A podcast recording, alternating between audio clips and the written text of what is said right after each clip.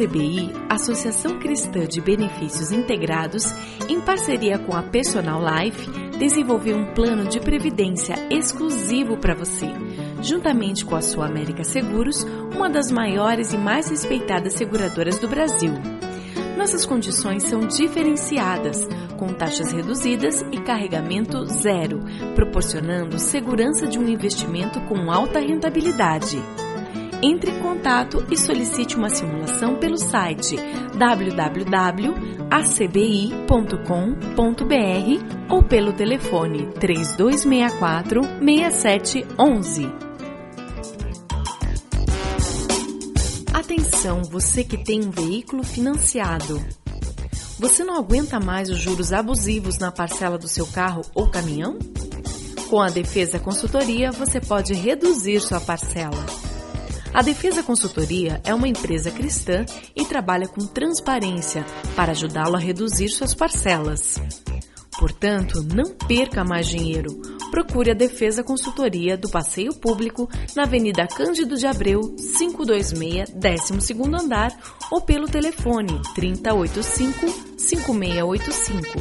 Temos um presente para você. O cálculo é inteiramente gratuito.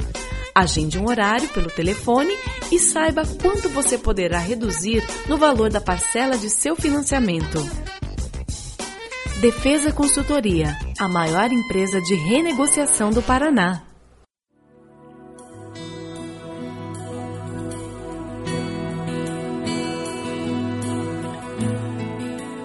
Começa agora mais um Sementes do Amor de Deus, um programa da Igreja Batista do Bacacheri, em Curitiba.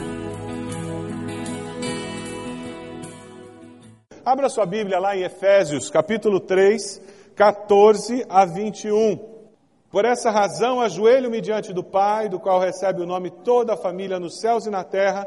Oro para que com as suas gloriosas riquezas Ele os fortaleça no íntimo do seu ser, com poder por meio do seu Espírito, para que Cristo habite no coração de vocês mediante a fé, e oro para que, estando arraigados e alicerçados em amor, vocês possam, juntamente com todos os santos, compreender a largura, o comprimento e a altura e a profundidade, e conhecer o amor de Cristo que excede todo conhecimento, para que vocês sejam cheios de toda a plenitude de Deus.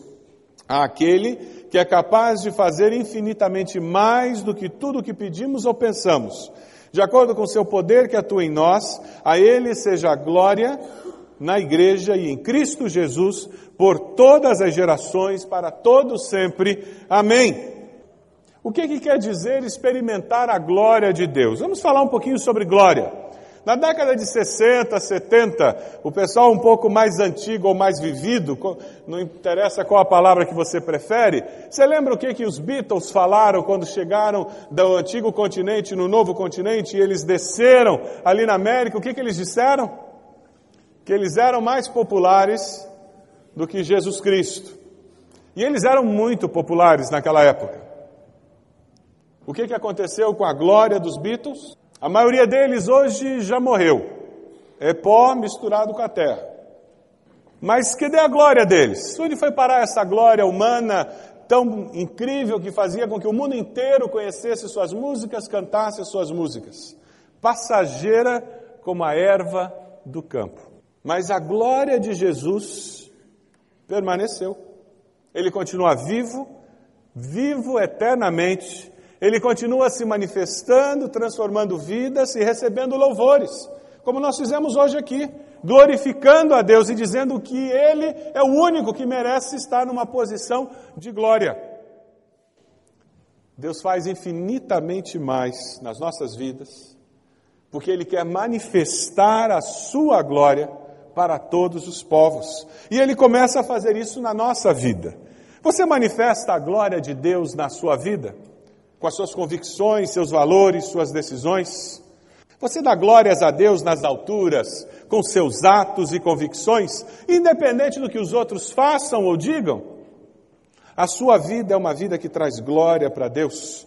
O nosso tema é: Deus faz infinitamente mais para manifestar a sua glória entre todos os povos. E Lucas dois, de oito a vinte, ele nos fala sobre a glória de Deus sendo manifesta aos homens.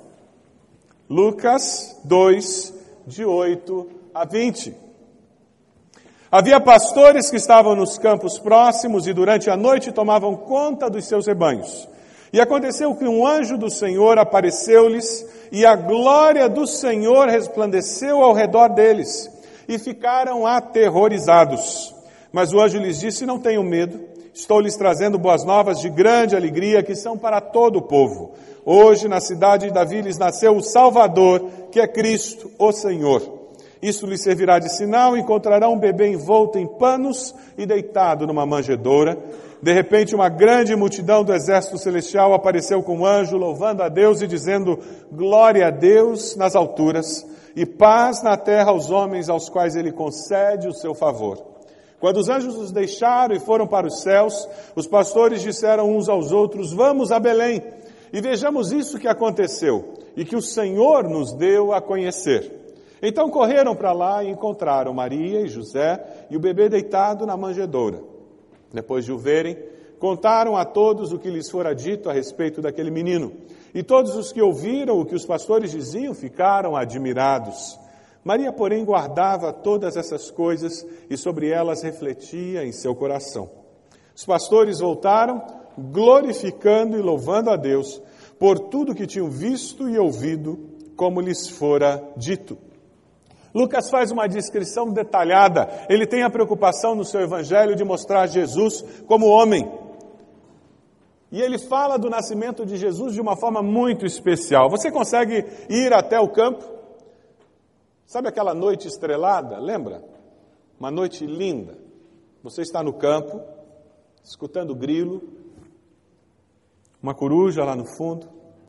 Uma noite estrelada, aquele céu coalhado de pontos brancos, uma lua cheia,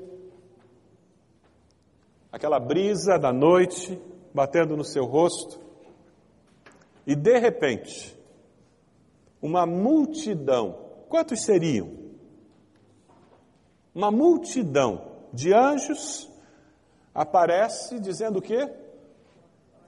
Glória a Deus nas alturas. Como você se sentiria? A manifestação da glória do Senhor para aqueles pastores, pessoas que eram desprezadas na sociedade. É interessante porque Lucas faz questão de registrar que os pastores falavam e todos ficavam admirados. Sabe por quê? Porque os pastores não tinham o direito de testemunhar na corte daqueles dias. Eles eram considerados pessoas que não tinham condições de servir como testemunha num processo legal. Mas o testemunho da glória de Deus foi algo tão claro, tão evidente para eles, que eles deram ouvidos até aos pastores.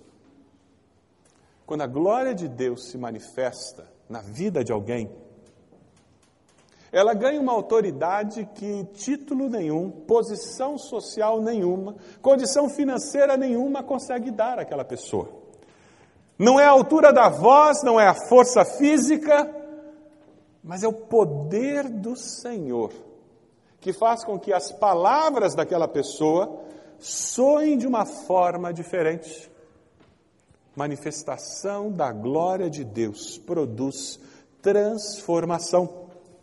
Versículo nove, dê uma olhadinha, a glória do Senhor resplandeceu ao redor deles. Ao longo da Bíblia, normalmente a manifestação da glória do Senhor está vinculada à luz. O que seria essa manifestação da glória do Senhor? Vamos ver uma outra pessoa que também teve um efeito especial legal na hora da manifestação da glória de Deus. Abra lá em Êxodo trinta e quatro, lá no Velho Testamento, Êxodo trinta e quatro, a partir do versículo vinte e nove, é uma outra situação onde a glória de Deus se manifesta e deixa uma marca na pessoa que viu a glória de Deus, e isso gera uma consequência naqueles que estão próximos à pessoa que viu a glória de Deus. Êxodo trinta e quatro, Deus apareceu a pastores e manifestou sua glória, pastores que eram iletrados, pessoas não reconhecidas na sociedade, e Deus se manifesta a alguém que tem uma posição de liderança, com uma cultura tremenda, que tinha sido treinado para ser faraó. Êxodo trinta e quatro, de vinte e nove a trinta e cinco, a palavra nos diz: ao descer do Monte Sinai, com as duas tábuas da aliança nas mãos, Moisés não sabia que o seu rosto resplandecia por ter conversado com o Senhor. Eu vou ler de novo. Moisés não sabia que o seu rosto resplandecia por ter conversado com o Senhor. Quando Arão e todos os israelitas viram Moisés com o rosto resplandecente, tiveram medo de aproximar-se dele. Ele, porém, o chamou. Arão e os líderes da comunidade atenderam e Moisés falou com eles. Depois todos os israelitas se aproximaram e ele lhes transmitiu todos os mandamentos que o Senhor lhe tinha dado no Monte Sinai. Quando acabou de falar com eles, cobriu o rosto com um véu. Mas toda vez que entrava para estar na presença do Senhor e falar com Ele, tirava o véu até sair. Sempre que saía e contava aos israelitas tudo o que lhe havia sido ordenado, eles viam o seu rosto resplandecia. Então de novo Moisés cobriu o rosto com o véu, até entrar de novo para falar com o Senhor. Deus escolheu, na soberania que Ele tem, manifestar a sua glória aos pastores e a Moisés.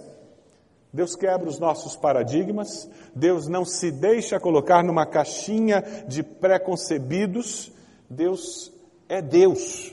E Ele se manifesta como Ele quer, quando Ele quer, a quem Ele quer, porque Ele é Deus.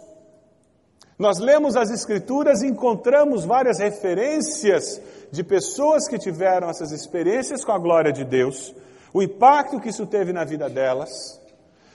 E Deus nos dá alguns princípios, como busca, santificação e muitas vezes simplesmente instrumentalidade, como no caso dos pastores, que não estavam buscando. Mas nunca nos iludamos. Deus não está numa caixinha onde nós vamos dizer, é plano A, B e C. Então é passo um, dois, três, dez passos para a manifestação da glória de Deus. Acrescenta água, é só bater, a glória aparece. Não existe isso. O que existe é um Deus soberano, que é infinito. É inconcebível para nossa mente o poder e o tamanho de Deus. E na sua graça e misericórdia, porque Ele nos ama, Ele manifesta a sua glória a mim e a você. As manifestações da glória de Deus através de pessoas e circunstâncias são um dos grandes antídotos contra a religiosidade aparente, contra a religião que é cumprir rito. A luta permanente de todos nós, uns têm essa luta um pouco mais intensa do que outros, é não nos deixarmos fazer religiosos, mas mantermos um relacionamento vivo com Deus vivo, onde a manifestação de Deus é existencial e constante.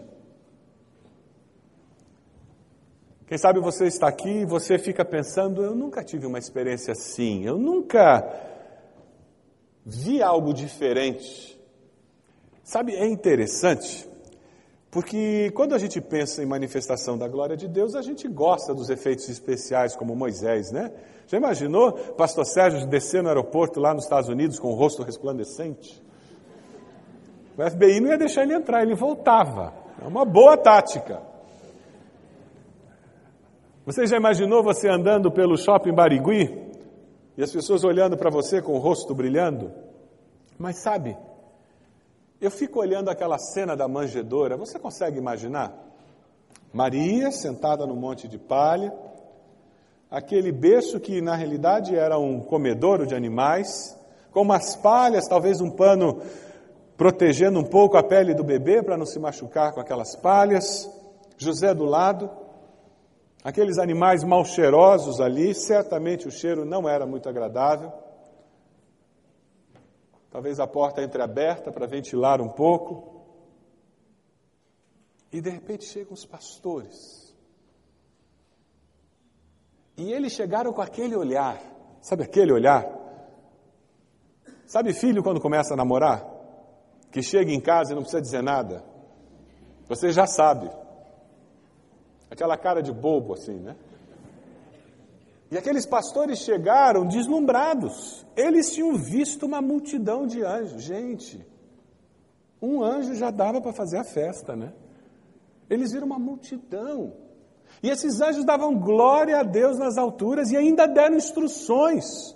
Eles obedeceram imediatamente, eles disseram, vamos lá conferir. E eles abrem aquela porta do, daquele estábulo e entram. Eu imagino José se assustando e dizendo, vão nos assaltar. Não era Rio de Janeiro, mas também tinha assalto lá.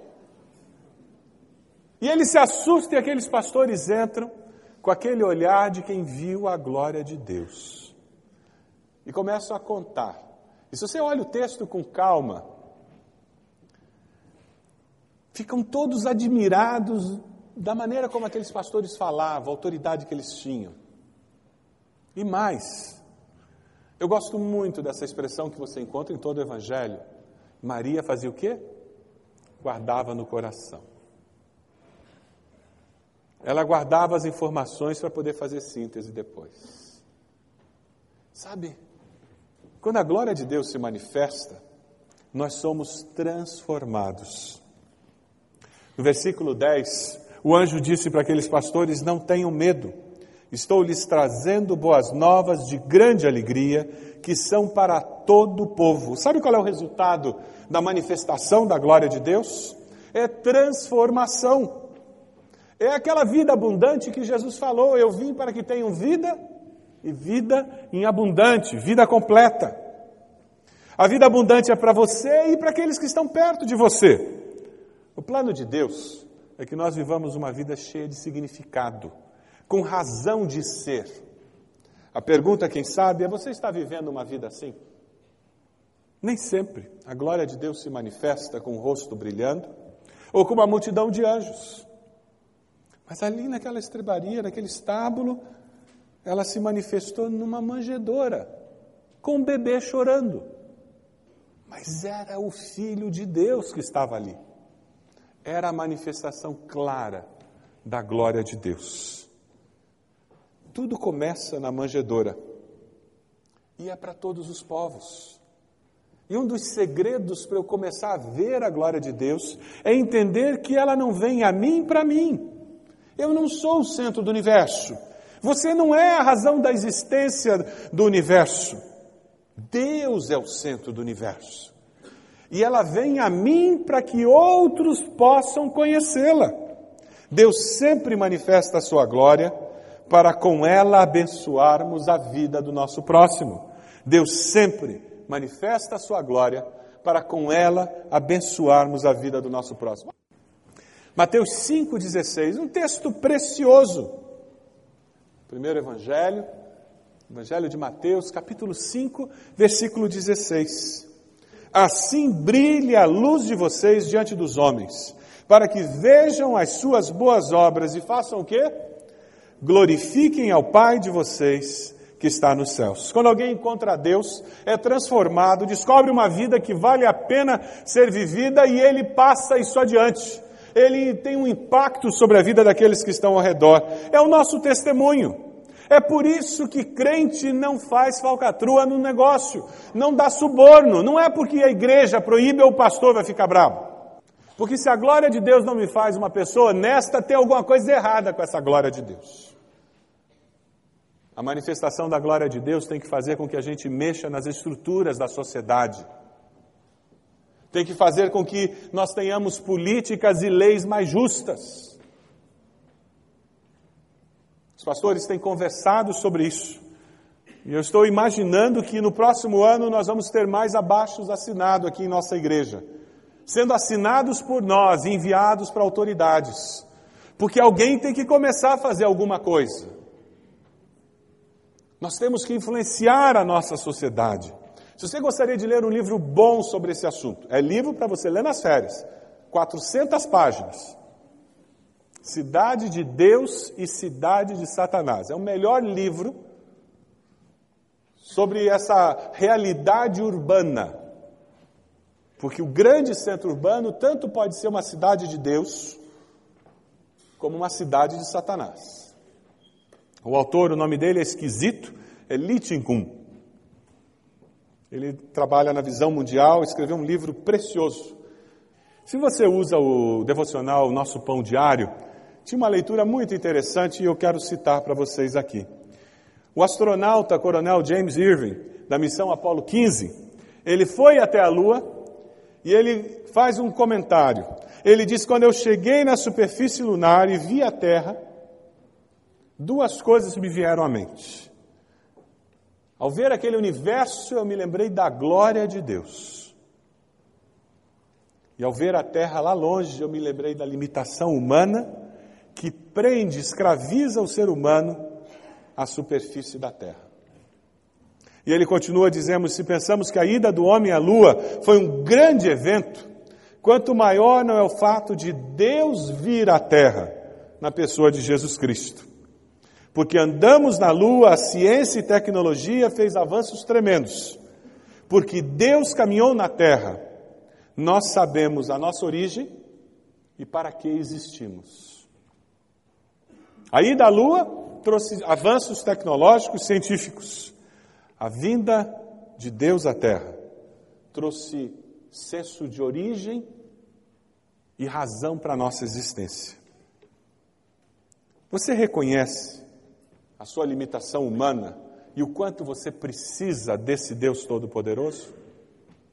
Você reconhece hoje a sua necessidade de um Salvador? Você reconhece que em Cristo Jesus a glória de Deus se fez carne e habitou entre nós? Você reconhece hoje a necessidade da manifestação da glória de Deus na sua vida, para que a sua vida tenha sentido? Você reconhece que se Deus não existisse, a sua vida não faria muito sentido? Isso é quebrar a autossuficiência. E essa é uma das barreiras mais comuns que afastam pessoas de Deus.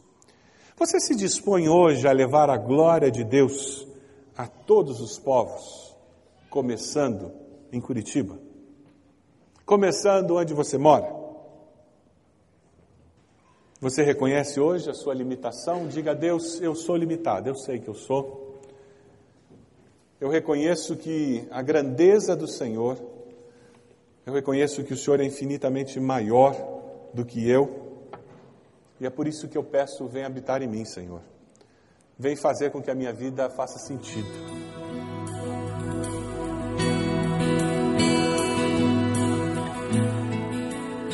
Este foi mais um programa Sementes do Amor de Deus, com o pastor Roberto Silvado, da Igreja Batista do Bacacheri. Se você deseja obter cópias dessa mensagem, ligue para três três seis três zero três dois sete ou envie um e-mail para rádio arroba i b b ponto org ponto b r, informando a data da mensagem.